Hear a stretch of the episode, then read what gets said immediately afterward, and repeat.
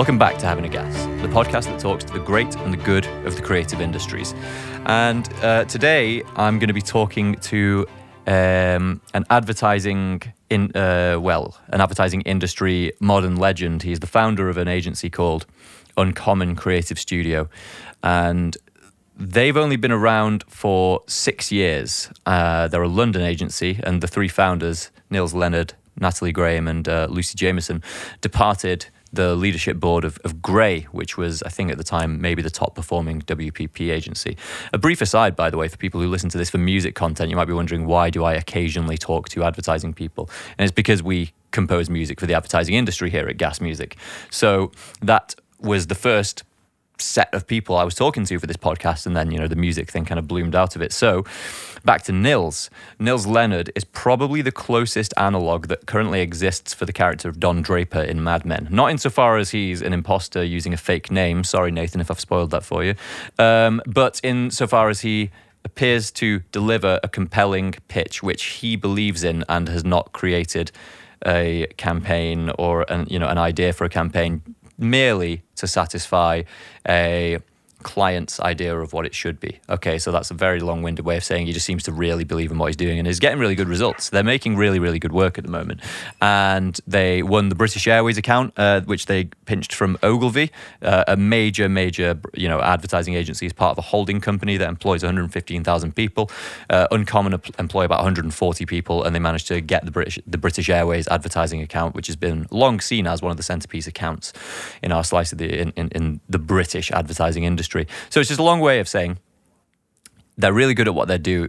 Uh, what they're doing, but also all the people I know in advertising, all the creatives who come up with the ideas and stuff. Whenever I talk to them about Uncommon, they all say, in the same way that Jim Cutler says to Don Draper, uh, in Mad Men. He's like, we all, you know, we all want to know what are they doing over there? What are they doing differently? How are they winning these things? How are they getting these great briefs and selling in this great work? Because for those of you who don't know, in advertising, the job is really not coming up with the work; it's selling it in, which means persuading your client that you should run with that idea or run with this campaign. So. Uh, people would always be asking, "What's Nils doing? How is he doing it? How are they making the coolest and best stuff?" And I, uh, obviously I didn't know because I'm not really an advertising professional, but I have this podcast. And so young Nathan here pinged, as we say, a little message over to Nils, and Nils agreed to come on the podcast. And it was a great discussion. We spoke for about an hour and 20 minutes, and none of it sounded like a press release. All of it feels like Nils is talking from the heart. And not that there's some kind of bulletproof expertise, but he he just he has a strong vision in which he believes. And I would like to now stop rambling and let him delineate that to you. So I give you uh, having a gas with Nils Leonard.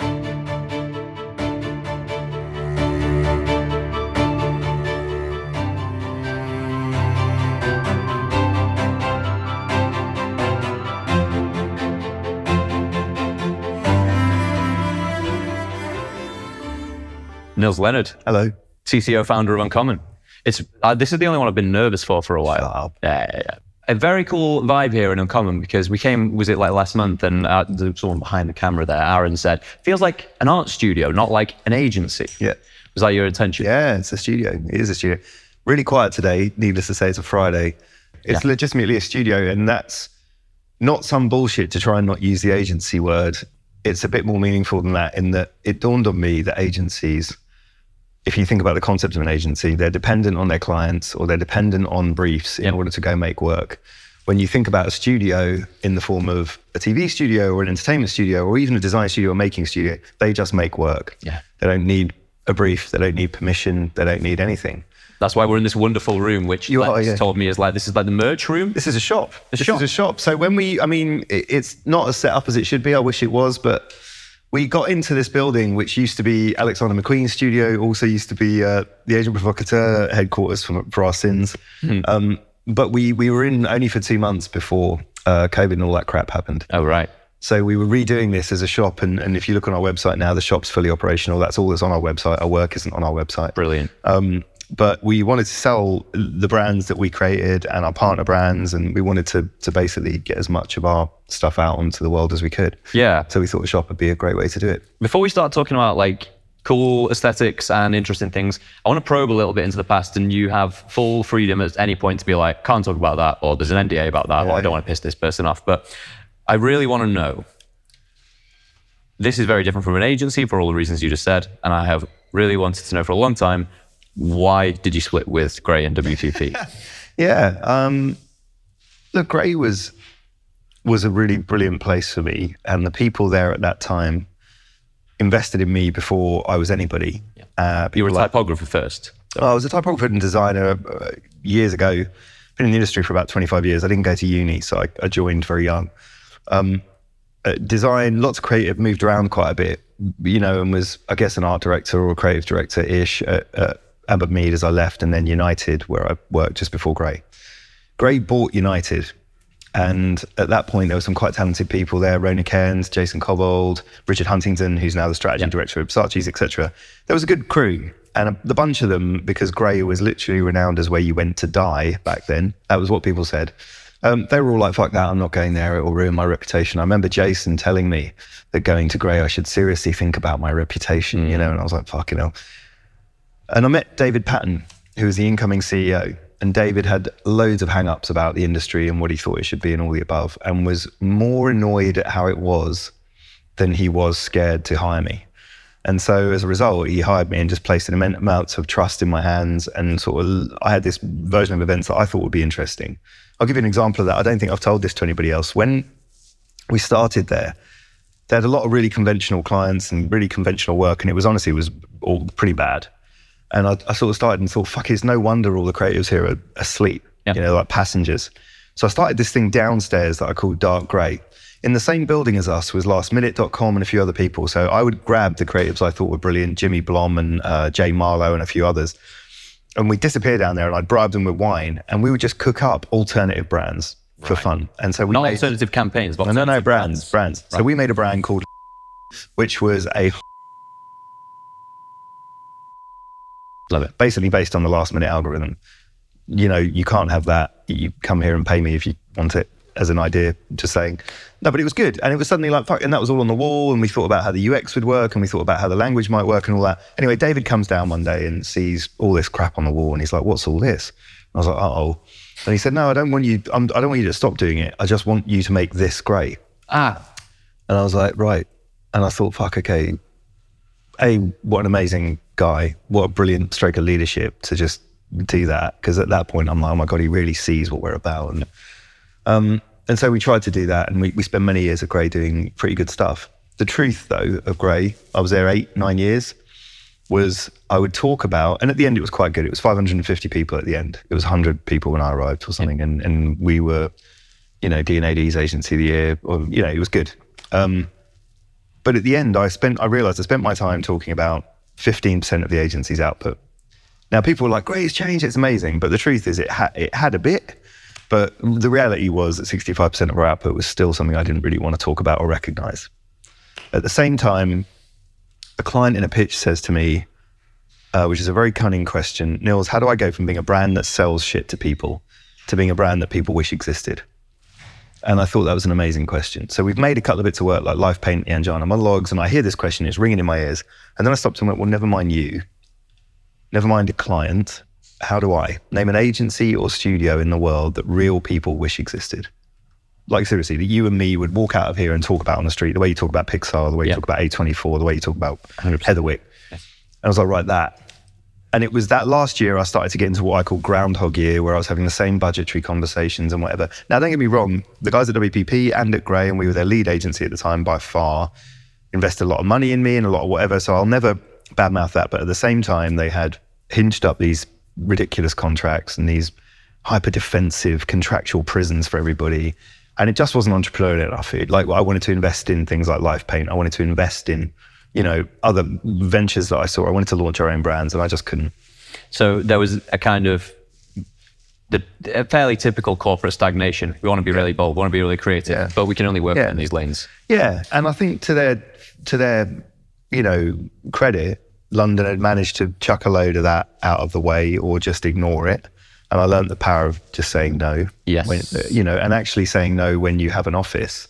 I got offered the global job there And it was a job many people had advised me away from because you don't have an office. So it sounds like the most powerful job in the network. But an office is how you say no. You basically say, well, I've got 500 people, I make 90 million a year, so fuck off. Yeah. What are you going to do? Whereas when you're on a plane, you just have to say yes. So I was, anyway, I thought all that was interesting. So to some degree, there were some brilliant lessons there, and there were a lot of kickbacks to the, you know, to the, I guess, network vibe. But ultimately, they just couldn't get themselves out of that stuff. I'd want to give someone a pay rise, and I'd have to go and tell five people Yep. in America that I wanted to do that. And there would be a bit of, can you talk to this person as well? Yeah, and they, and they have to leave first. And I'm like, what a ridiculous Yes. comment. By the time someone's left or or resigned, their mind's already gone. Yeah. You know, So it's the typical stagnation of like hyper order where Yeah. adhering to the format becomes more interesting than inspiring. And, you know. yeah. And I realized as well, I was in a bubble. You know, you, you go home and you, I remember the things I used to bring home and show my wife, and sounds awful, but I'm kind of embarrassed about it now. You know, oh, we made this corporate film for the network and we made blah, blah, blah, blah, blah. Yeah. And I look back and I'm like, that didn't matter to a single soul other than four people at the top of that network. It was a load of shit. Yes. So, um, all of which created enough fury and unease and cynicism, actually, which is my biggest fear. To become a cynic is my biggest fear. Yeah. There's plenty in this industry, and that is how you die. And um, I realized that was coming. And so I was like, i got to get the fuck out of here. Okay. Uh, and so so left, and then spent a year getting sued. And we can talk about the NDAs, but basically, I was being followed and shackled to the point where they were trying to use their contract to stop me starting. That sounds like more stress than I could tolerate. How could you tolerate that stress? Because the win was worth it. Yeah. It was worth it. Well, it was a story I told myself because I didn't know it was worth it. But yeah, Because you have to believe. It was actually an act of faith, Yeah. not certainty. Yeah. And a lot of people will not take that leap because they're like, I need a certain outcome. So the way the way we talk about it here, and we talk about it a lot with our clients, but it mirrors our own story. Is are you more scared of change, or are you more scared of staying the same? And I was more scared of staying the same than I was of anything that could happen out So being afraid of the right thing Yeah. is the key. Yeah. Because obviously the whole thing, I'm very junior compared to what you guys are doing here, which music composers have been doing it for about five years and learning on the job. A lot of fear. Lots of fear. It's like a fear of it not being exactly what I wanted it to be. But it's like what you wanted it to be might not be important. What it evolves into might be the important thing. Yeah, possibly. I'd, I'd disagree with that. Okay. So, Hit me with it. um, and here's why: is I think that there's plenty of startups. And by the way, respect for starting anyway. I'm not demeaning that 100%. Anyone that goes and does that is a fucking badass, whether it works or not. That's a fact. But when you start, you're given a chance. And if you haven't had the chat with yourself where you say, What do I want to start? What are people going to say about it in a year? What will I have created? What kind of reference point will I be? If you don't answer those questions and then hold yourself to it, how can you possibly be at peace with yourself mm-hmm. about what you've made? Yeah. Now, if just making something is your goal, that's fine. But it's not really most people's goal. It's a moving target that. Yeah. And so we were like, no, no, no. I want us to be a reference point for this industry. I want our first piece of work to be, you know, disruptive, anarchic, provocative, without any of the restraints of where we'd been. You know, and it just so happened it ended up being OVO with Slayer as a soundtrack. To your point about music, you know, massive metalhead all my life, and and so you, I believe as well, the act of answering those questions is partly you writing your own dream and writing a script for your future. I believe in that. Other people use manifesting, whatever. The point is this if you don't paint yourself a picture of your future, how on earth could you hope it will go okay? Yep. What's okay? Yeah. And a lot of people won't do that because they're like, well, now I've got this harsh judge, and if I'm not hitting it, Yeah. I failed. Yeah. And and I don't think it it wasn't necessarily monetary at all for us. It was more there's a sequence of events and a type of work we want to make and a way of being in this industry and in the world.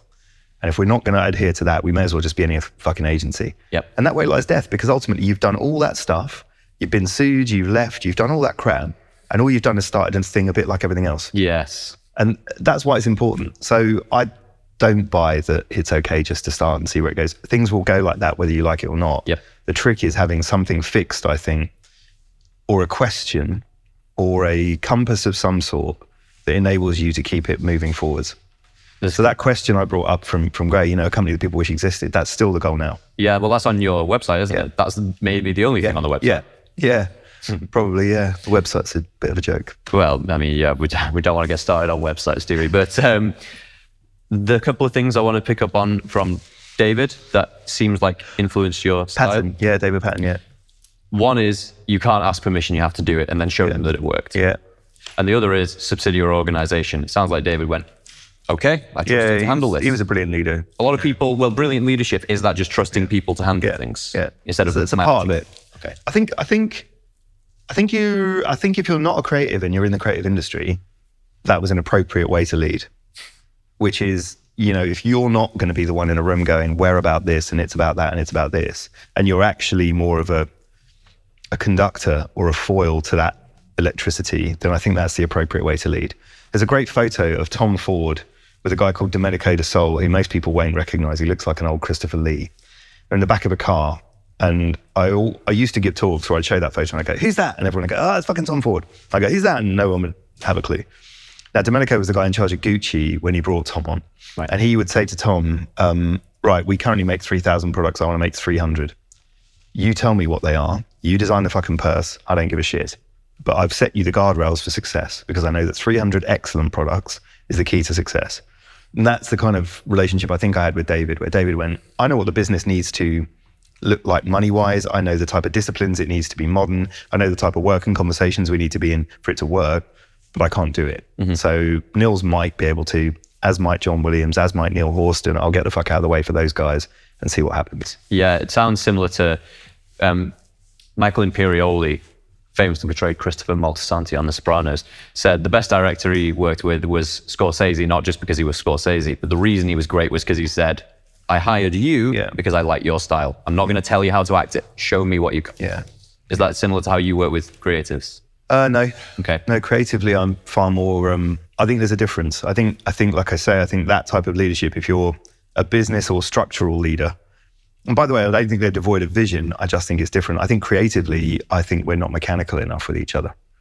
I think there's a. I- I'd love to get into music with you at some point, but I think we'll. I think fame isn't luck. I think music isn't luck. I think emotion isn't luck. I think there's a mechanic to all of it. And I think as we get older in this industry and more wise, it's our role to pass that on and be ferocious about what we think those rules or mechanics are. Mm-hmm. So at uncommon, there are key questions we ask in every review. When a, a junior or a senior person comes in, I'm asking the same questions. How is this famous? How does it dance on a cultural friction? What in this is going to be referred to? What am I going to take a photo of? Is there an icon or image for this idea within this campaign that someone could pass on or love? What bit of language could align with the way they see the world, not just the product and the category it lives in? Mm. Like they've become second nature to us. And as a result, I would argue that's a key to our work being, you might not like all our work, but our work being of a certain standard. Yeah. Um, and I think that's not about kind of luck and feeling it out and trust. I think it's partly about that, but it's partly about saying, I trust you, but within the guardrails we're setting within this culture. Yes. Because good at Wieden or good at BBH is not good here. It's different. Yeah. Different. Would you go so far as to say those are those are horizontal comparisons, or are you saying they're vertical Being baited. Yeah. Uh, no, I just think we're, I genuinely think we're different. I think we have a different endpoint. Yes. I, I really do. I, I try where we can to push our work to a place where I think it will get talked about, make a dent, and matter in a way that most advertising doesn't. And it doesn't necessarily mean it's good advertising. It means it's good creativity.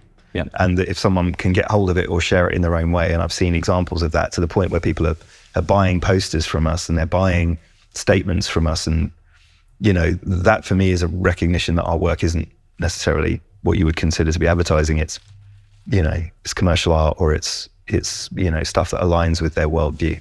Dave Dye once said this thing to me. It was like, if it looks like an advert, if it registers, hmm. yep, that looks like the format. You're doing it wrong. Yeah, probably.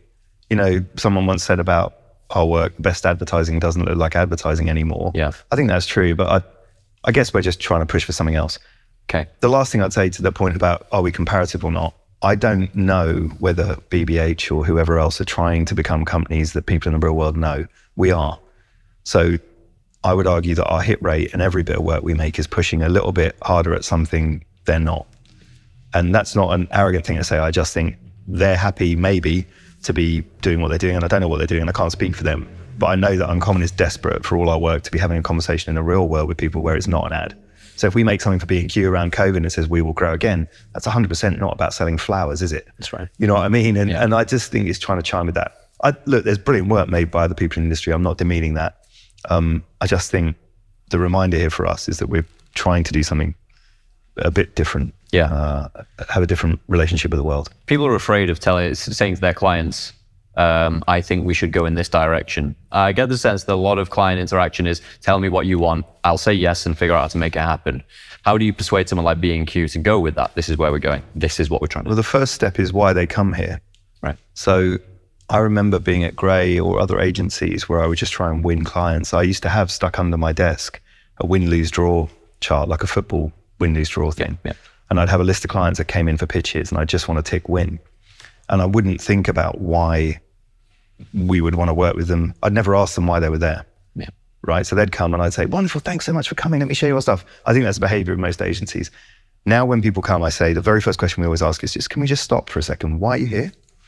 And if they turn around and they say, I really saw Build a Life and I want to build a life, or British Original was fucking amazing, something a bit like that, or that one second see, can you tell me more about that? It means they know what we make. And that already tells me they've come for what we do Right. Right? Most places don't do that. So as a result, what happens is you pitch and you pitch and you pitch, and then you go, why doesn't this client want to make the work we want to make? Well, you never ask them if they did. What do they really want? Yeah. And did they know what you made? What do you make? Mm. Advertising. Right. Right. And not even this time of that, just just advertising. And I, and I kind of think that's the problem. I think a lot of the time, agencies who are in charge of people's lives as brands don't know what their own brand is and don't know what their own brand stands for Yeah. and what success looks like for them. That sounds selfish, and I kind of wish we were all a bit more selfish. You remind me a great deal of um, Seth Godin. Big shout out to Seth Godin, who I've been listening to on the Tim Ferriss podcast. Aaron turned me on to that, who said, There's nothing wrong with being a wandering generality instead of a meaningful specific, but you're not going to change anything unless you're a meaningful specific. Yeah, that's right. Yeah. that's right.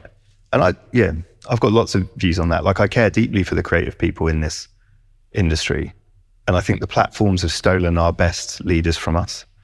And I think that we have allowed ourselves to be lulled into a con, which is when did the word client services creep into our industry? What was it before, in your view? Well, it was creativity. whole- that was what was for sale.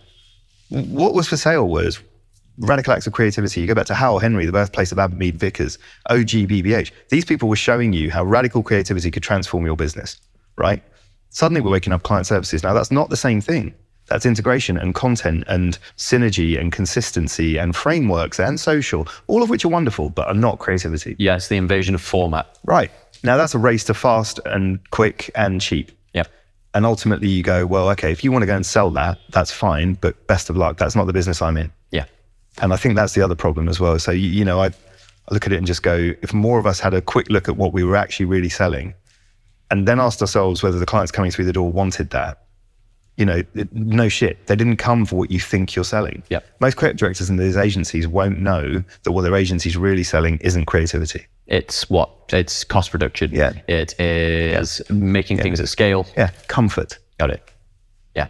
The big debate that, you know, rages on with us is just like, uh, is the only thing on their mind how much it costs, in which case we should just get out of this pitch. Yeah. Because that's not an interesting discussion. No. And I mean, in your world, the power of music, like the power of literally the, the power of creativity in terms of a creative product, I mean, it's transformative.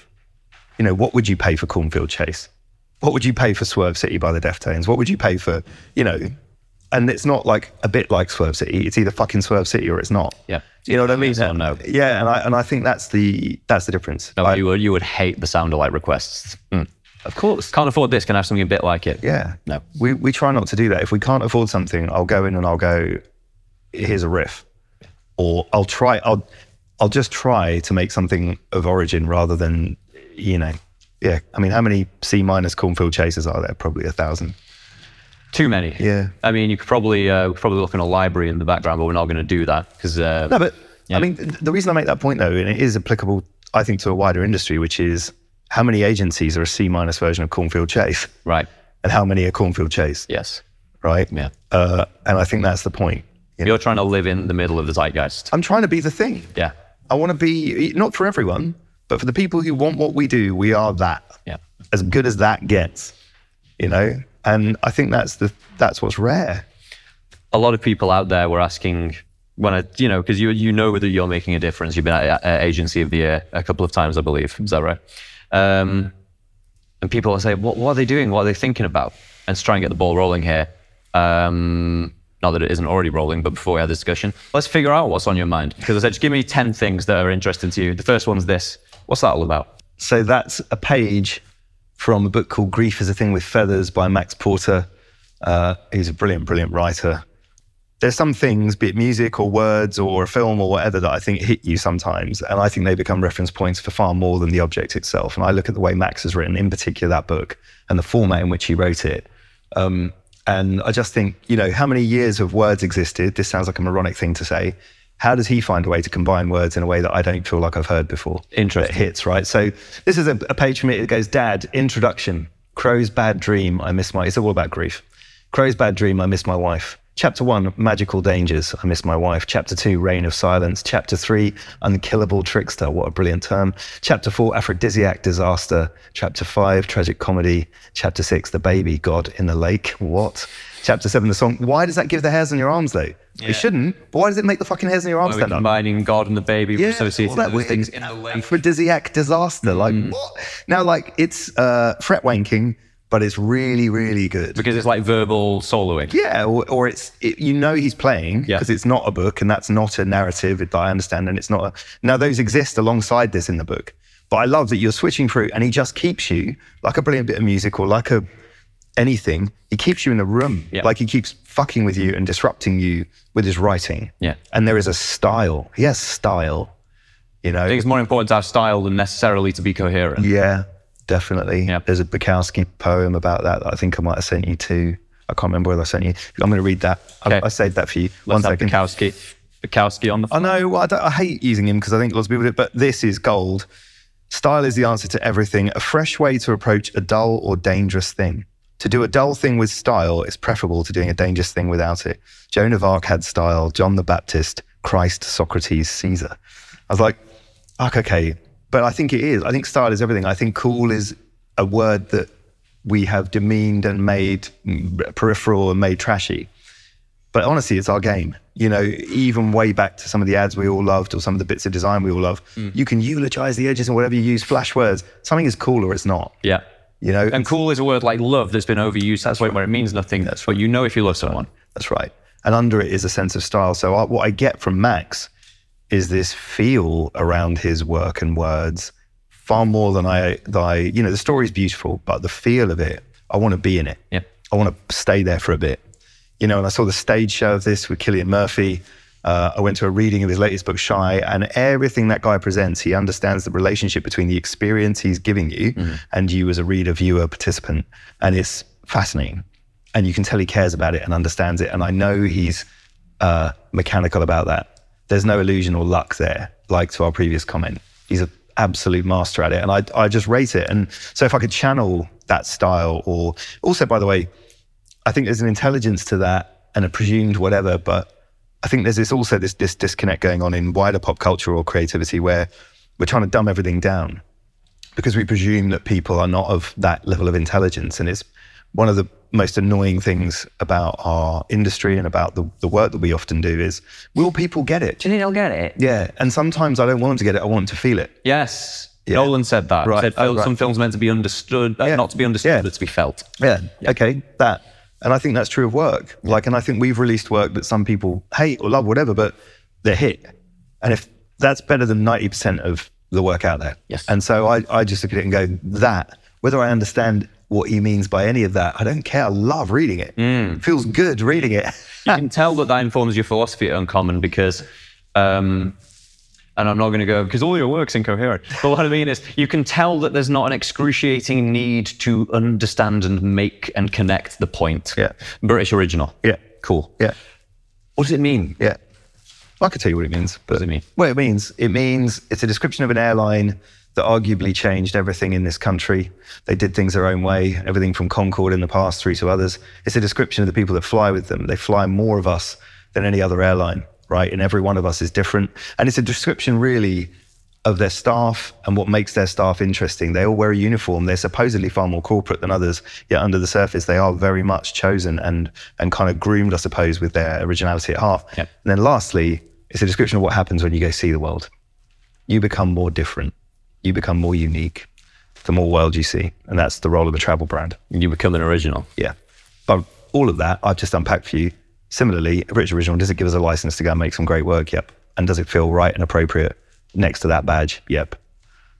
I mean, take from it what you want. Crib notes for other CDs. Let's talk about Blue. Oh yeah. Um, this is Yves Klein. I've kind of told this before, but I, you asked about our creative process, and someone once told me this too, which is if you're trying to get a company to understand something, a lot of the times leaders are in the business of lists, and they love lists, or they love. We've written this book, and these are the rules of you know our company. And someone once told me the actually the best way people learn about cultures and religion is a great example of this is through stories. The Bible wasn't a list, apart from the commandments, by the way, which are probably the least successful part of the Bible. The Bible was just a list of stories. That's right. Um, parables is what they, you know. And so this is my parable for creativity. This is Yves Klein. Do you know this story? I don't know it. Oh, I'm going to do it very quick. Yves Klein made this color. It's called YK, IKB. He was obsessed with it. It's like an RGB blue. It was like it hits, and he would make it in the real world out of powders and paint. Yep. Cover buildings in it. If you go to Morocco, Marrakesh, there's buildings covered in it. Um, he would do show after show. He was like a rock star in the 60s right? So outside his shows would be all the celebs of the day and they'd all queue up. He had a show in Paris called The Void. Now, up until this point, he'd been doing bigger and bigger things with the color. So painting bridges and paint whatever. And The Void was there. So all the celebs are there go, I can't fucking wait. I'm going to go along to Yves's show. And they're outside and they're being served drinks. It's in Paris. It's cool. The Jay-Z's of the time, right? The fucking absolute best of the best. They're all out there drinking and their doors shut. Now, like, when are we going to get let in? Two hours they're all waiting, still being handed drinks and food. And Very Frank Ocean. Yeah, right. Mm. Eventually, after a couple of hours, they open the doors. They're a bit pissed. They walk in. It's a white room, pure white room. No IKB, no blue. They're all walking around. They're like, okay, I can't wait. Is a wall going to fall down? Is a window going to? Is there going to piss water? You know, is there going to be like a crazy wrestler who's painted blue coming? Nothing. More drinks. They're looking around. Eventually, the combination of alcohol and boredom, they get really pissed off.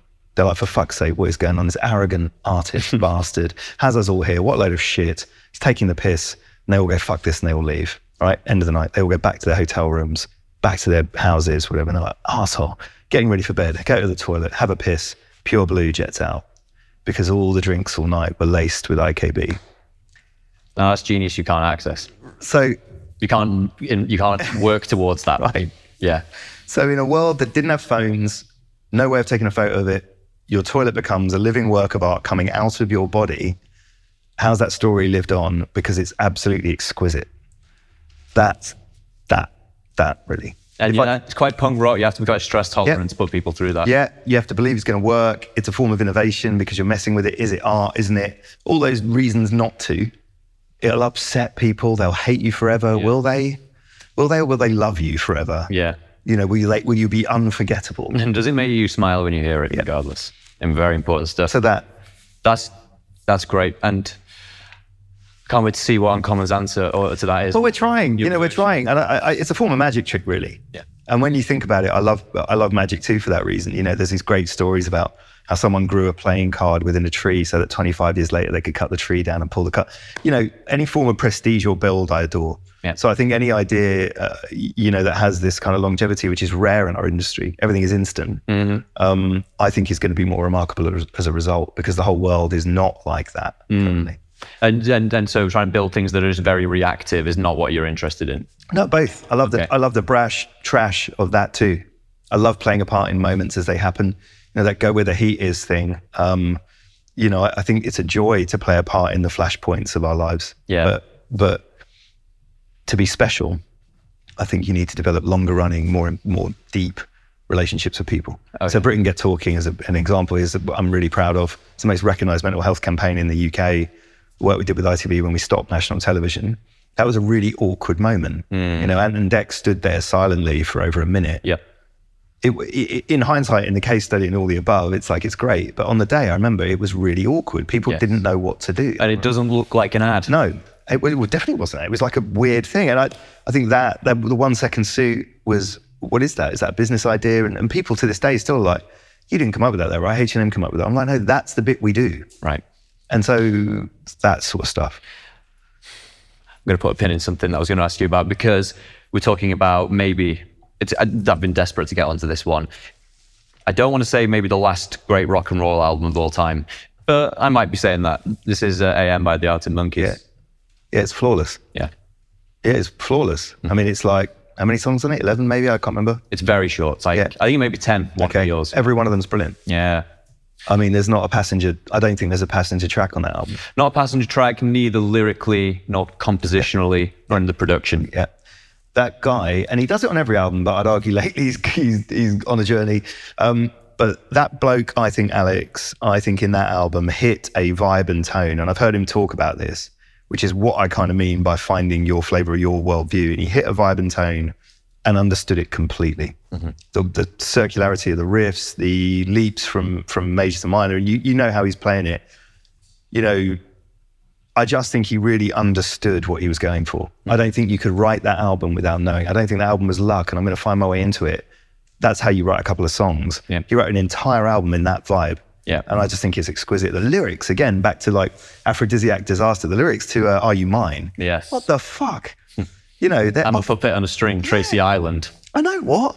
Brilliant. I mean, you're just like, uh, it's like rap. Yes. Well, he said, didn't he? He said, I was trying to make, was it Black Sabbath mixed with, I want to say Jay Z. I'm not confident about that, but he wanted to make yeah. hard, dark rock mixed with hip hop man. I just I remember hearing that, and the drums on that are, I mean, they're the, they're the kind of thing that make you think that how did they make that sound? Yeah, not that's just drums. Yeah, yeah, yeah, yeah I'm with you. But also just again his style. Yeah, you know the the he knows when to restrain and when not to. Like the fills on Are You Mine are off the charts. They're like Dave Grohl at the Queens of the Stone Age, or he's got the style of Abe Cunningham from the Deftones, I think, and I just think that whole album is exquisite.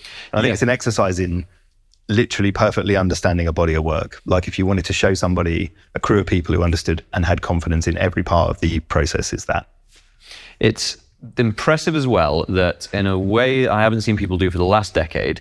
Alex Turner, and this is to your point about people's patience and intelligence being more than what we give them credit yeah, right. for, uh, was writing very, very long phrases. Yeah. They weren't just over yeah, edit. Right. So as it when that watch, if that watch don't continue to swing, or the yeah. fat lady fancies having a sing, it's all one line and it's all one phrase. Yeah. You know. Yeah. I also argue though, again, if you asked, if you stopped everyone on the street and said, "Oh, you mind sing it?" They'd all sing it, and the words they'd use would be jarboard garbage. Yeah. Does it matter that they understood the words? Yeah. Are they all feeling it and do they love it? Yeah. He, I mean, he stops singing that song in the middle, and the entirety of how many people at fucking Reading or whatever start singing it for him. What are they singing? I mean, I, I, you know, you can hear the the wall kind of assembles on the kind of oh crazy. Yeah, that's right. That range right through. Wanna be?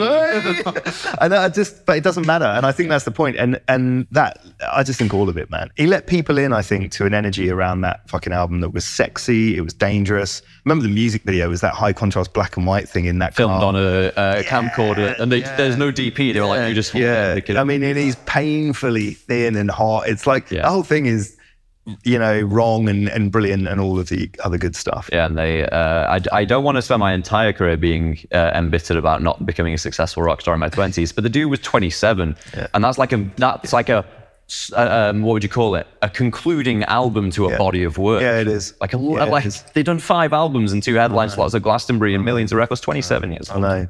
I also think the lyrics he wrote way before that, by the way. I mean, even back to the first stuff were wise. Annoyingly intelligent. Kid. Yeah, he's a poet. I mean, he is. Yeah like whatever you want to call that approach. Well, they breed some good ones up in Sheffield.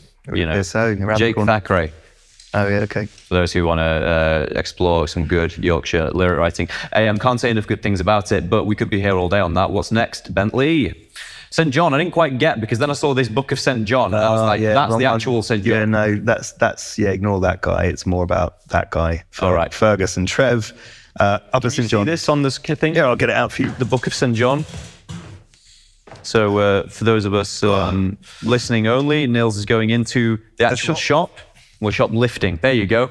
The Book of St. John, Fergus go. Henderson, and Trevor Gulliver. Uh, so St. John's a restaurant, very iconic London restaurant up the road. Um, there is a recurring theme. Actually, now we mention it in all this, in that if you look at the book, I mean, yeah, kind of pretty. That the whole restaurant is a bakery essentially. It's all white. It's stylish, but without even trying to be. It's not designed. It's just a bakery that's been painted completely white. Mm-hmm. And it has its own energy. It really does not give a fuck whether you eat there or not. It's never tried. The food is amazing. It's nose to tail. So there's everything in there from pig's cheeks through to heart, through to whatever. But it's it's iconic, man. I mean, they do bone marrow in there and a Welsh rarebit off the charts. You, you can go and eat for 12 quid. You can have a glass of red and a rarebit. Yeah.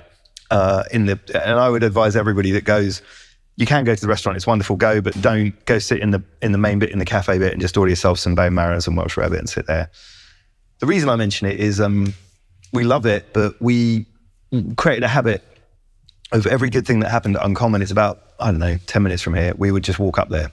So when there were six of us and we won a first bit of business or we made our first bit of work, we'd walk up there and we'd just buy 12 bottles of Le Clos and everyone would just wreck the place and they still let us back. Brilliant. Um, and we've done it since the start. And I You're think- like kind of nice Bullingdon club. yeah, sort of not even that. I mean, honestly, it's it's very accessible, and the crowd in there's mad. You'll have Tilda Swinton, a couple of architects, a judge, and then you know Skepta. Yeah. It's very strange. It's it, and you never talk about it, and no one's in there taking selfies.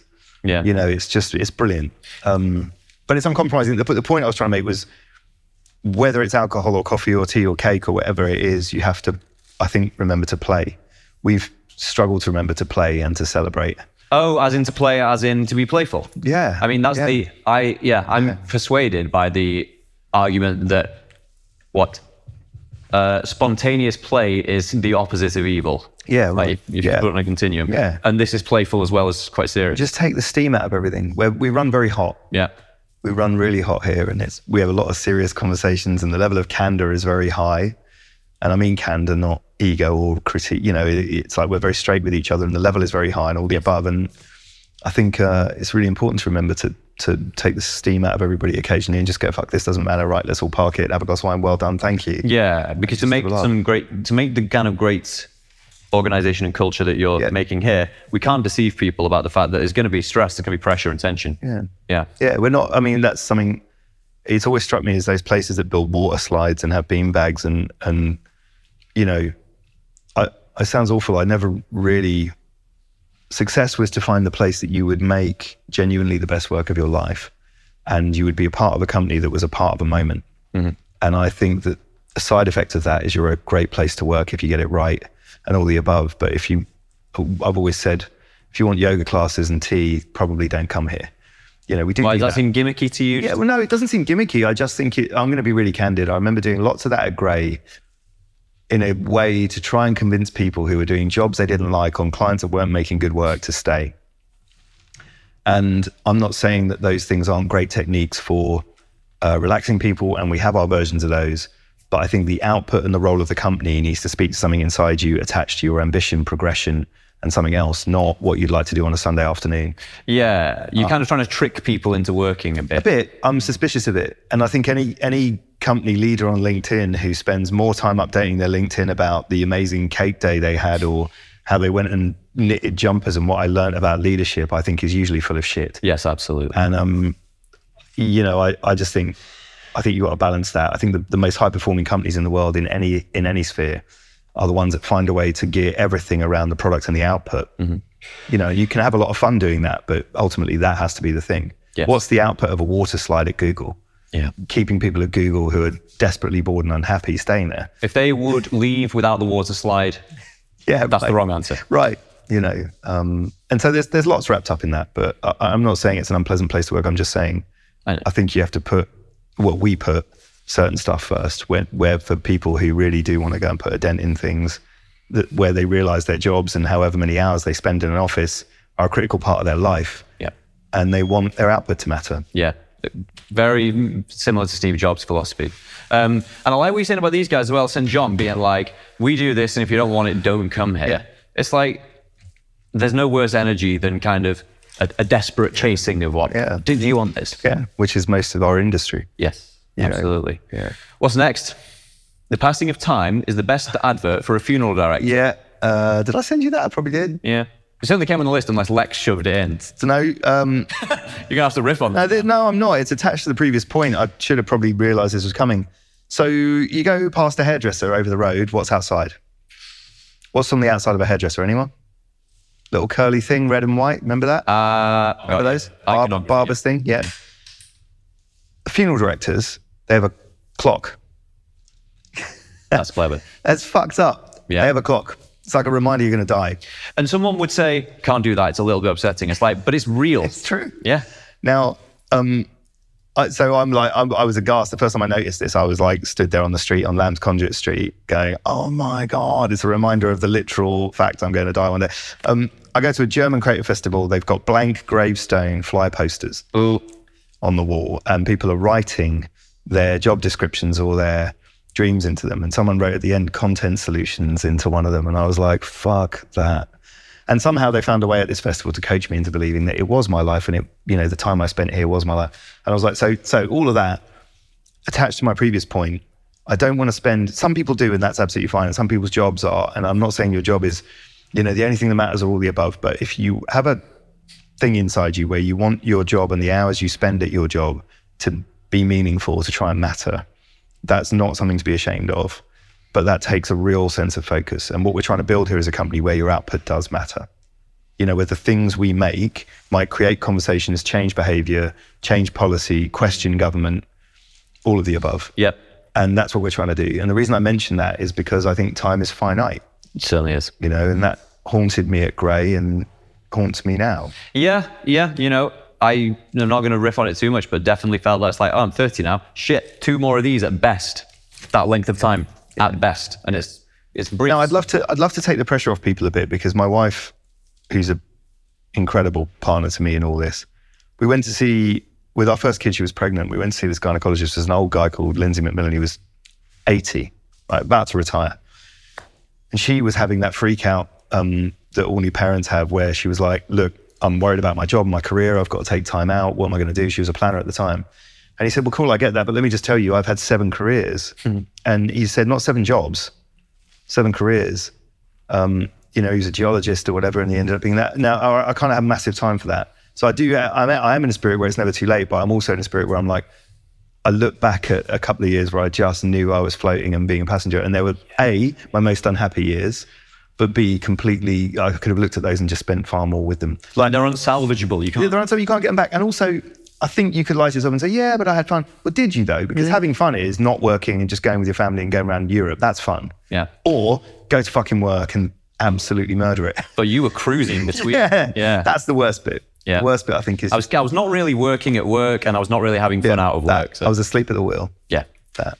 Um, and as well with the, what you've said about the culture you're trying to create here at Uncommon, it sounds like you want never to have the moment where you say, I know this is shit, I know they want some shit, but they're paying us. Just, just Yeah, we don't do that. We don't have passenger clients. We don't have a single, and by that I mean, you know, the client that keeps the lights on. yes. um, we used to have those at Grey. It was like, oh, they, you know, those are the B. Te- Do you remember the B team? Every agency has a B team. The fuck's a B team? Or people that service a client you wish you didn't have. Oh, I love that. no, but it's true. Yeah. And I was like, well, let's Lucky not. strike. Well, let's never do that. And so we we don't we fire clients if they're not going to make the work we need to make. That's a deal breaker. Mm-hmm. Um, and that's not an arrogance, that's a defense mechanic. If I put my best people on a client making work that's not good, that we're not going to talk about, I'm not just getting paid to make work that I'm not going to talk about. I'm putting my best people on that. So I'm wasting their efforts and energy. Yeah. And ultimately, you know that the, the actual client brand won't get the results they want. Yep. And, um, you know, I see a lot at the moment of bemoaning of how has creativity gotten so bad in advertising? And the, I, I, I, They don't sell it. well, yes. And also, there seems to be, you're letting the client kind of make it. Yeah. Because every sign off decision is like, all right, thanks for this. We'll see what the client says. Yeah. But also, I think, I think there's something again to those conversations where you go, we've got clients who challenge us and we've got clients who go toe to toe with us on issues, but they do it from the same place. So we're on the same side of the fence. We both want the same thing. They just think that one way is better than the other. Now, I'm really happy to go toe to toe on that. What I'm not happy to do is go, here's our deal up front. We all want fame, we want impact, we want to be meaningful, and then then reverse back from that for the next year. That's not the way forward. Um, someone wrote this thing about some of our work, uh, and they were they were naive enough to write this thing where it was like they've really got to get a handle on this client because I think if they don't, it's out of control, and it's very unlike uncommon to let the client do this. And I rang him and said, "You do know that was my call. You do know it wasn't the client, right? You know I wanted to do it like that.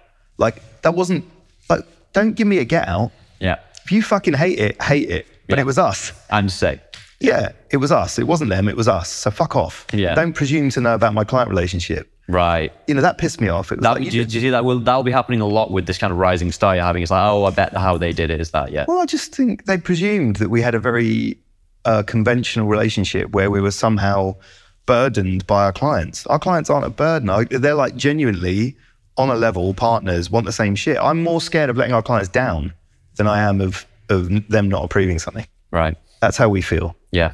you know, DJ at EA is one of the best clients I've ever worked with. I mean, he rang me on our first meeting and went, "Was that it?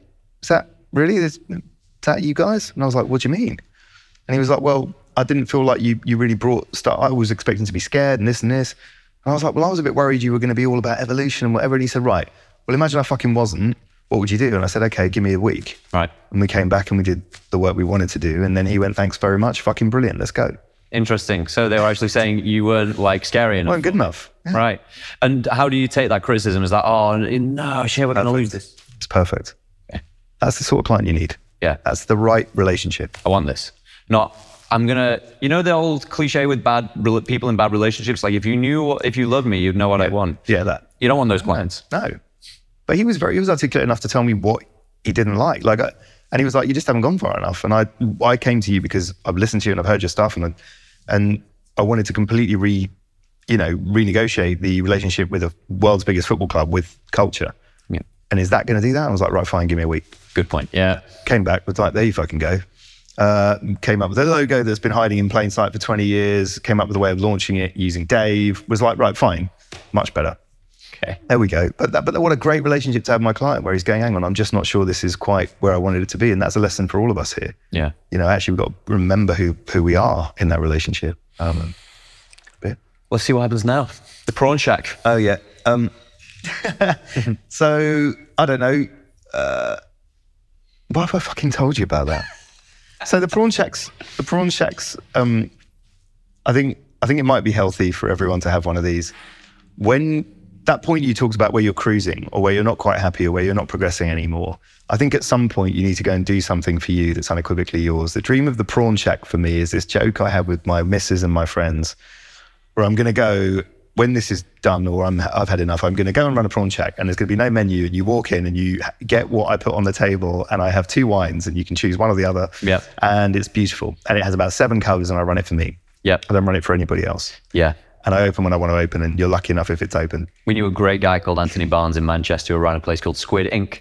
And it was more or less that. He's like, uh, no menu, I'll do whatever I damn well please. Yeah. Uh, I'll yeah, I'll pour all the wine, and there were 16 covers. Yeah, that's it. Okay, and the irony being, you presume everyone would go, "I fucking hate that. What a bastard, arrogance, etc." They don't. They love it because it's a personal endeavor.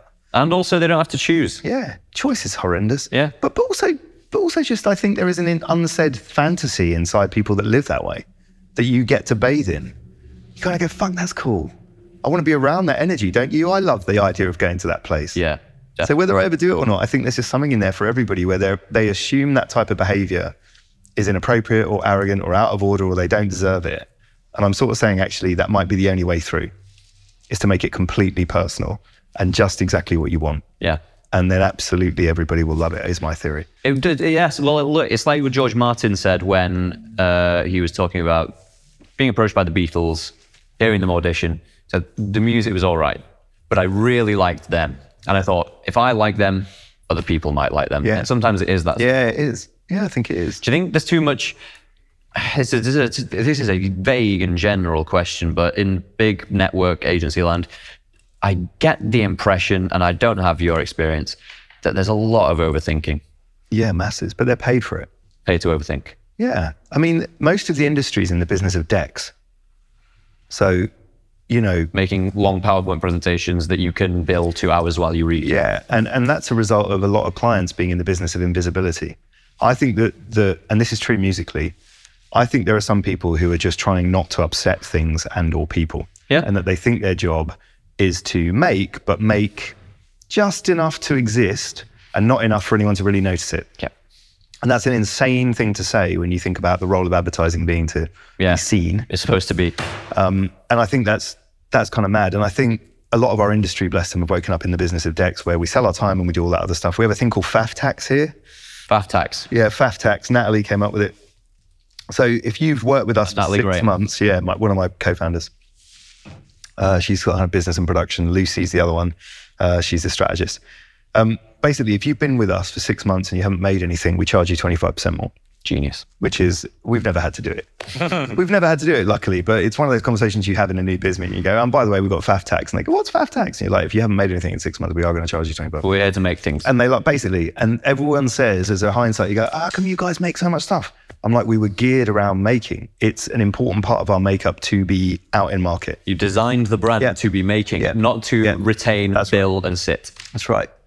I know it sounds incredibly stupid to say it like that, but most places aren't designed for that. Yeah. That's the role of a studio. So you actually, I mean, you're not, you're not. Most people will be like, you're not the client. You can't set the carrot and sticks. Like, yeah, we can. no, we are. We're a most important client, arguably. Yeah. I mean, if we don't exist for that reason and aren't happy with it, how can we possibly service anybody? And so I just look at it and go, you know, if we're in the business of making, if we hadn't made what we've made, we wouldn't have the clients we have. That's the other thing, by the way, which is this isn't some form of arrogance. If you're invisible, if you're if you're out, and by the way, your output's the only way you are visible. If you're invisible, how will they know? Yeah. What are they going to come and say they want? I want that deck I've never seen. I want that strategy that you never made. Yeah. They're never going to say that. You know, What's next, Bentley? Legal protection against Donald Trump in the White House. that's uh, go on. this confused me because he's not been president for a couple of years. No, that was our first bit of work. So we were arguing. We took a. We had to have a standing start. We couldn't drum up any clients before, as you know, legal, etc. You can't use old work. You can't tell that you can't do this. We weren't allowed to do anything. So the day one was literally day one. You know, um, we put out the press release and campaign, and, and luckily the story was pretty compelling. We had a few phone calls, and some people got in touch. One of whom was a West Coast um, social media company, and we were like, "Yay!" It was a lot of money. It was like two hundred and fifty grand. We were like, "Fucking thank God." Um, but two weeks later, we were arguing. They changed the brief. It went from being entrepreneurial businesses to paid social, blah, blah, blah, blah. It was awful. And we pulled out. And we were freaked because we were like, we just spent two weeks arguing about it. This is not the work we wanted to make. Luce and I going at each other. And we pulled out and we're like, no, we have to pull out. We have to remember why we did this. And the very next day, we got a phone call from OVO Energy, who went, we want to have a completely different conversation about energy in this, com- in this country. We've seen your work. Are you really badass? Do you really care? What should we do? And we said, okay, portion of your energy that you provide is green. At that point, no one was providing green energy. Nobody. This is six years ago. Um, and so we said you should just index on that and just sell green energy. And so we made um, a main film, as I said, that, that talks about powering your life differently. It had Slayer on it. It had a rant from uh, the film Network. You know, get mad. I want you to get mad. It was basically an, an insight to get annoyed at the way the world is. Alongside it, we made a viral film with Alison Jackson where Donald Trump got a golf club out and smashed up solar panels because he just pulled out of the Paris Climate Agreement. Do you remember that? I remember that one. Yeah, so we did that. But to do that, we had to get a legal indemnity against Donald Trump and the White House. So I have that framed, um, which is insane if you think about it, You have indemnity against a sitting president. which is nuts. I mean, and I'm pretty sure. Unprecedented. Yeah, kind of crazy. Um, you know, so that was mad and scary and all the above, but really indicative. And I think backing everything about that story is affirmation. You know, I think it's the evidence uh, you need to tell yourself things are okay. That's why I'm telling you it. I'm not like, I, I don't want you to think I'm kind of going, I'm boasting. I'm like, No. we lied to ourselves. We said we want to do this thing, we want to matter, and we want to be about pushing the environmental agenda and changing behavior and making a different, braver sort of work Yeah. And then we managed to find a way to back ourselves and do it. And I'm sort of saying that when you go out there and try, things do happen. It's interesting that often it sounds like the fear doesn't cut the, the fear, you know, it's like, so you're talking about we're going to, Donald Trump smashing Yeah, up. We can't do that. Yeah. Too many potential legal Yeah. problems, too many potential upset voters. 50% of the population Yeah. don't.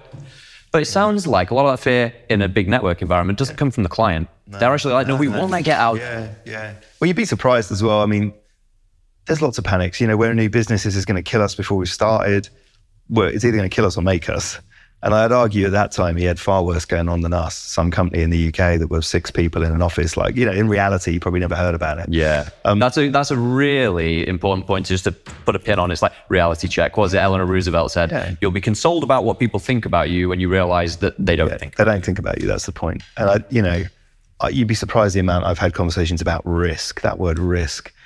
When you're looking at a client, you're like, mate, the risk is that I spend another 10 minutes talking about risk with you. That's the risk. Yeah. The risk is that we are wasting our lives talking about something that no one gives a shit about. Yeah. And I, I think um, that's just a massive, massive part of it. And it's very, half the job, I think, is bathing your surrounding people and your collaborators and your partners and your clients in the same energy you're in. Because I also think what agencies are guilty of is we'll all talk ourselves into this fury here. "Well, we're going to do it. We've got this fucking work. It's great. And then we'll go see people whose list is completely different to ours. And their energy for the day has been completely different. How many microchips go by? And you'll turn up and go, rah, and they'll go, oh my God. Hmm. The exercise, and by the way, I think this is a massive part of our, our industry is articulation. You know, the ability for me to tell you about something in a way that doesn't just make you want to do it, but makes you have to do it. Yeah. Thomas Heatherwick's excellent at that. He he said this brilliant thing, which I think the agency world needs to learn from. The ad industry's got this thing which is, you know, and then I took it to the client, they didn't have the guts to buy it. They said, no, the client wouldn't let me do it. It's a common thing. And that we're dependent. So um, Heatherwick said, well, if, if I give you a million pounds to come up with something, if I give you a million pounds, you give me a million pounds to come up with something, and then I come back to you and I can't tell you about it in a way that makes you want to do it, how could that be your fault? you give me a million quid to come up with it. Yeah. How can it be your fault if you don't do it? Yeah. So I'm like, we have to take that on. Hmm. I don't think that's clients. I think that's all of it. It's the same old thought experiment. Is it? Would you do it for a million pounds? It's like that's literally what the Yeah. deal is. Yeah. Yeah. Literally. And so you go, okay, at that point, I think you have to renegotiate your terms with how you're telling people about your work. Hmm. Now that's different, of course, if they've come to you for something else. And that's a separate chat we've had already. But you know, if they're coming to you for blue and you're trying to sell them red, don't be surprised it's so hard to sell them red. Yeah. That's the other thing. Like uncommon when they come, they we go, hey, what do you want?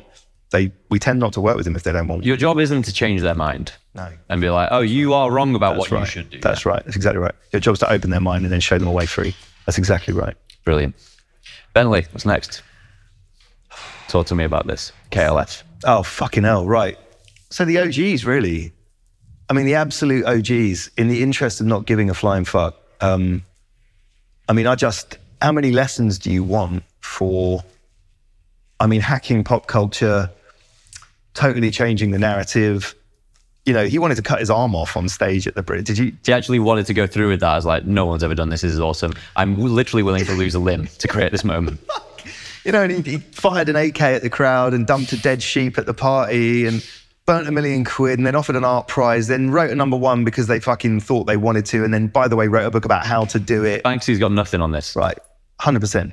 Now, I think. I think we've forgotten the lessons that music in particular has taught us about disruption. Yes. And we're considered we're we're we're like eulogizing Lady Gaga wearing a meat dress.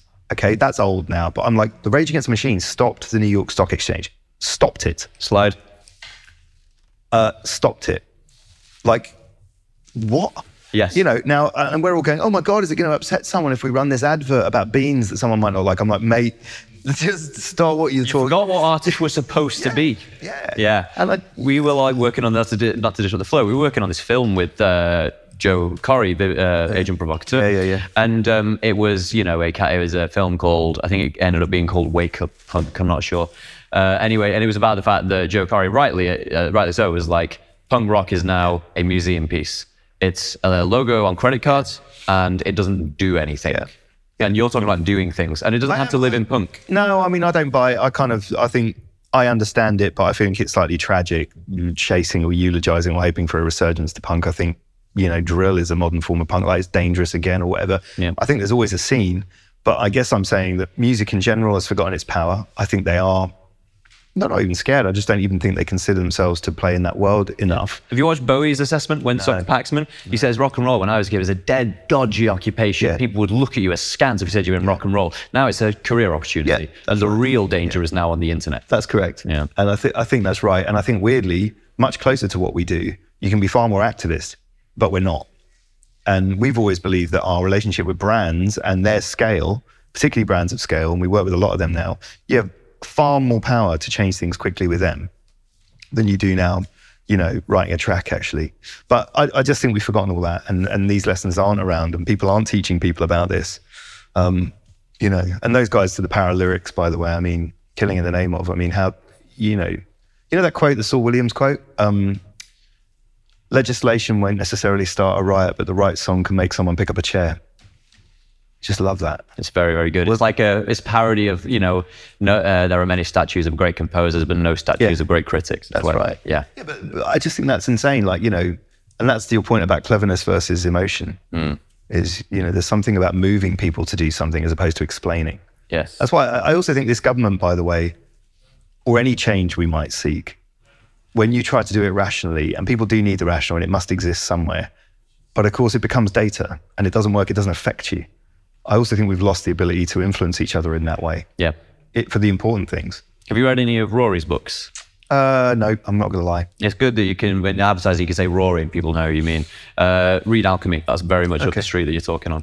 Um, but that's, I think, the last point of inspiration. So now we're on to the unknown, the future. Oh, okay. Now everyone at the moment says, What do you think about AI? Do you have anything intelligent to say about AI? Or is it like, I feel like we're just looking over the void, just like, I don't know what's going to happen. No, I love it. Uh, So the conversation about AI, somewhat characteristically, if AI is going to take the boring, easy, repetitive, cheap, and fast parts of our industry and do it better than we could, then what are we left with? The good The bit, important stuff. The good bit. Yeah.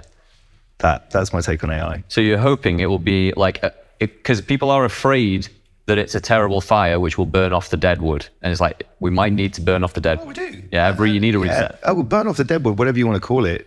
Stop us lying to ourselves. Stop the con that the industry's made for itself. Remind creatives of their unique and powerful ability to transform businesses or moments in a way that AI never will. It just never ever will. So if it's literally replacing speed, consistency, and integration and saying we can plug in things that do that for you, so all that's left is this, I think that's a wonderful place to be. Right. It's a reminder, man. Yeah. The world gives you reminders. It, it just does. Yes. And if something's come along to do that, you just got to fucking listen to it. But one of them is one of the reminders uh, at the moment, I think, is a reminder that we all tend towards end of history theory. Because everyone's now going, AI, that's it, no more jobs after this and no more anything. But people have said that about every single technological revolution that I've been alive for, never mind the ones before. Faster horses, yeah. Yeah, yeah, faster horses, great. Henry Ford, what a genius. It's like Office 365 going to have no more accountants because everyone's got Excel. It's uh, was there anything before this where it's like, I mean, even when you have recorded music, no one's going to go to concerts. They'll have it in their home. Yeah. It actually enhances the experience. Do you remember the death of magazines? No, I So, so I, I mean, as a designer, I, you know, when uh, the internet boomed and people were starting online platforms, magazines are dead. Tyler Brûlé launches Monocle, black covered magazine, lifestyle mag. It's now got retail spaces in most airports. It's a luxury lifestyle brand. So I'm like, any sort of moment like this reminds you of the real value, I think, of any any form of business. Yep. But I'm I'm really hopeful. I, don't- I, I don't know. I just maybe I am an optimist, but I just look at all of it and go, the world's just trying to remind us all about something. Yep. And by the way, AI has not come along at a time when the whole industry is feeling great about itself, very good point. right? We're not all sat going, going it's absolutely perfect. Please don't fuck. Yeah, like, don't take these great jobs from us. Oh, we're loving it. We're loving it. Stop. Well, no one's fucking sat around saying that, man. So a- a little bit like, well, okay, you know. There's something else seems intelligent about your operation. I'm going to make two more clever points and probably wrap. No. Wow. Something else. You, you want to build brands. You want to build things that sell. You want to build things that actually make things. It seems like one of the advantages is it gets everyone here in a way empathetic with the client. They're actually just trying to Yeah. sell their Yeah. wares. Their Yeah. inventory is expensive to keep hold of. Yeah. Saatchi said that. They said you have to imagine it's your inventory you're trying to sell. Well, don't imagine, imagine you started one. You're then faced with all the same problems as well. So we've started now four or five brands of our own. We have an accelerator that's now put 45 brands through it called Unrest. The reason I make this point though is starting a brand in particular is really hard because you do have to kind of make a deal with the devil. You can't, I don't think, start certain brands without playing the Facebook, Insta, TikTok, Snap game. Okay. It can't be the only game you play, but you do have to scale like that. That's how we're all still ingesting a vast amount of our lives learning to do that, but build a brand from the start. There's many, many brands that come to us and they're like five years, four or five years in, and they're like, okay, we've reached the gigabyte pipeline limit. We're spending 70 grand a month on fucking Facebook advertising and, and it's just peaked. And we have no idea what our brand is. Help. you know, and I think that that plus understanding or falling in love with the impact a real brand can have with people. I was at B&Q's leadership conference recently. Go with me on this. And I'm sat there and there's a geezer on stage and he goes, and I just never thought about it like this. And I found this absolutely fascinating. It like made me almost salivate. He went, Imagine I sold a million planks of wood like this. And he's got this bit of wood. And he goes, Right, that's fucking great. I've got a million planks of wood, and that makes however many million, you know. And then he said, Imagine with every one of these, with every three of these planks of wood, I sold a saw because I'm not going to cut it with my knee. And I was like, Oh, he's like, Oh no, I'd make an extra three million quid. I was like, No, it's, it's classic sales. There's no rocket science in that. I know there's not. But the primal way that he just brought that to bear, man, and reminded me of that's what a business is. A business is trying to hustle its way through, saying, "Do you want that, or do you want that as well?" And if you get that and that, you might get one of them. Yeah. Like, or or just why are you buying it? I'm just I'm just compelled by it. Yes. I'm compelled by it. And I look at people like B&Q as well, and I do think they have a really positive additive role in our lives, particularly out of COVID. I was obsessed with that brand coming out of COVID. Yeah. That we all went back to our homes, man. Our homes and what it might mean to be in our homes. It's a huge conversation. I'm not trying to be sycophantic, but you guys made the first print ad that actually almost made, I'm going to say almost, made me a tiny bit emotional. I was like, wow, What was that? drill, Oh, yeah. yeah, yeah. you can do it. Yeah, okay, cool. I was like, Great. Thanks. that actually made me feel something. Oh, thank you. Yeah. That's some of our favourite work, that work. I, I think B&Q have been our, um, secretly our most creative client. Out of home, weirdly, by the way, we've been a secret out of home studio. Like we, we do quite a lot of it, and I'm proud of a lot of it. A lot of our people can really write, and Yes. um, the Guardian work, and, and even you know recently um, BA. uh, You know, it's funny as a medium. I think it's it's become iconic again. Like if you want to behave singularly, almost like an album cover or a badge or an icon, you can't do that in social anymore. It's littered with crap. Actually, television is a very difficult format to do that in. Who's watching it? You still got to walk down the road and look at a forty foot poster though. You know, there's an opportunity. I think it's delicious. You know, Yeah. it's like very rare. There's um, a sense. I was at the BAFTAs last week. There's not just dropping that in. And um, James Cross, the uh, founder yeah. Meanwhile, he said um, I like James. I hope it goes well for him. He's he's a good guy, I think, and they're, they're they're good dudes, yeah, and they're yeah they're having a go. Let's see what happens. James said, I think there's a bit of romanticization about the old industry as if it was all Mad Men, it was really cool and everything was iconic. And I'm just free associating saying, I get it's it's not really about the quality of the old way of advertising, but there is a lot of nostalgia for it, a lot of LinkedIn stories about um, why am I drawing a blank? hello, Frank Lowe selling to a client, things like this. Uh, But it was a type of business, a very British type of business. The aesthetics, thick glasses, sideburns, suits at work. And it's like, right, we're not that anymore. There's some, and what we are is kind of unconfident, but what does the future look like? What's a future agency? What kind of vibe, what kind of style will it have? And I'm hoping that what Uncommon is doing is setting a kind of template. It's a studio trying to make stuff Thank you. M- making is the point. Talking and justifying isn't the point. No, that's right. So, Nils Leonard, thanks for your time. Thanks for unlocking some of what's going on in Thanks. your mind. Great and conversation. Thank you for taking the time. hope we can do it again, man. Cheers, man. Thank you. Thanks for listening to Having a GAS, the podcast that talks to the great and the good of the creative industries. I've been your host, Greg Owens, creative director of Gas Music, and you can find out more about us online and on social media.